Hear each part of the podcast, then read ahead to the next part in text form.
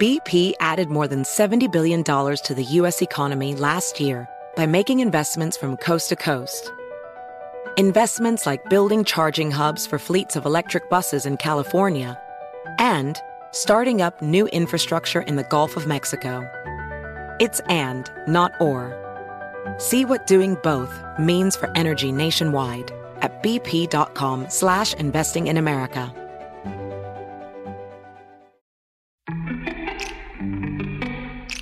Welcome to Before Breakfast, a production of iHeartRadio. Good morning. This is Laura. Welcome to the Before Breakfast podcast. Today's tip is that short is good.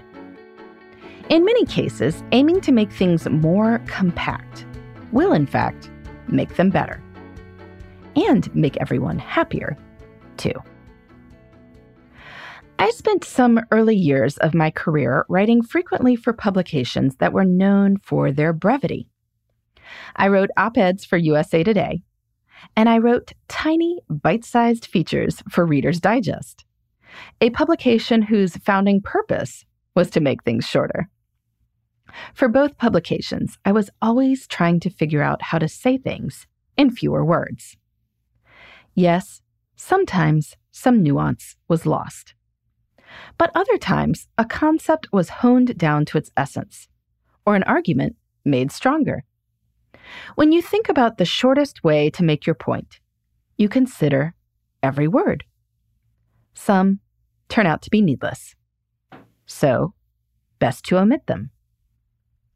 It's a lesson I've taken with me since. One reason this podcast is so short. If I can share a tip in a few minutes, why not do so?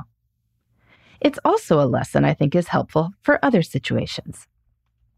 For instance, if you are planning a ceremony, how can you accomplish the ceremony's goal without losing people's goodwill?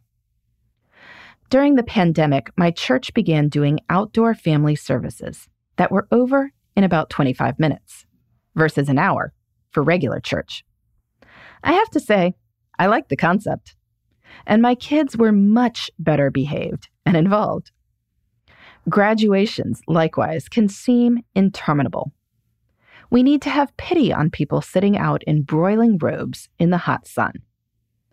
When I have given commencement speeches, I have made a point of being brief. In general, Brief speeches force the speaker to figure out the most important message.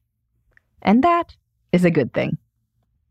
Witness the popularity of TED Talks. They wouldn't be nearly as popular if they were an hour long. But 12 to 18 minutes? That is an idea worth sharing.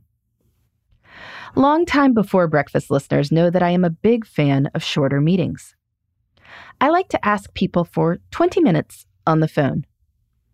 Most calendar programs make it hard to block for anything other than 30 minutes or 60 minutes. So if you ask for 20 and the meeting runs over, we're probably okay. The space is most likely there. But the shorter time frame forces us to get to the point. People can always use the extra minutes for something else. Now, I know that for some things in this world, length is part of the appeal. I am reading War and Peace this year, all 1,455 pages of it. And that epic scope would be hard to pull off in a shorter work. That said, Tolstoy made his chapters, all 360 some of them, short. Their short length makes them feel doable and makes this work approachable in a way that 80 page chapters inside a 1,400 page book just wouldn't. Also, most of us aren't Tolstoy. If you are writing a white paper, write a draft and then see if you can cut 20% of it. Most likely, you can, and it will be better as a result. If you are hosting a meeting, see if you can aim for a shorter time frame 45 minutes instead of an hour, 20 minutes instead of 30. Even social gatherings can be better when brief. I attended a lovely virtual toast for someone recently. The planners knew that the guest of honor was on a tight schedule. We were in and out in 45 minutes. It was great. I'm not sure quite how we will be able to replicate that sort of brevity with in person socializing, but in many cases, it would be wise. Kid birthday parties tend to go off the rails after 90 minutes. Honestly, most happy hours do too. So, today, as you are thinking about any upcoming gatherings or any content you might be producing, think about whether you could make them shorter. Consider whether shorter would be better. Maybe not, but often the answer turns out to be yes. In the meantime, this is Laura. Thanks for listening. And here's to making the most of our time.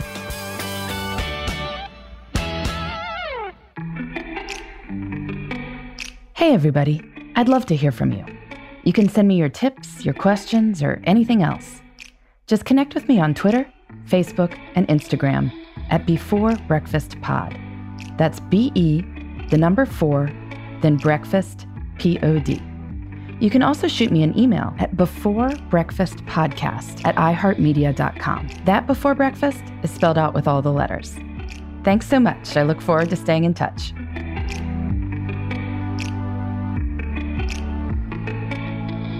Before Breakfast is a production of iHeartRadio. For more podcasts from iHeartRadio, visit the iHeartRadio app, Apple Podcasts, or wherever you listen to your favorite shows.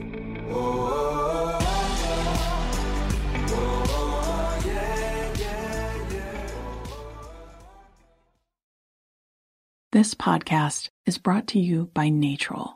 Rise and shine, feeling more like rise and wine. Get your sleep together with Natrol melatonin gummies and conquer your mornings so you can conquer your goals. Natrol melatonin helps reset your sleep cycle.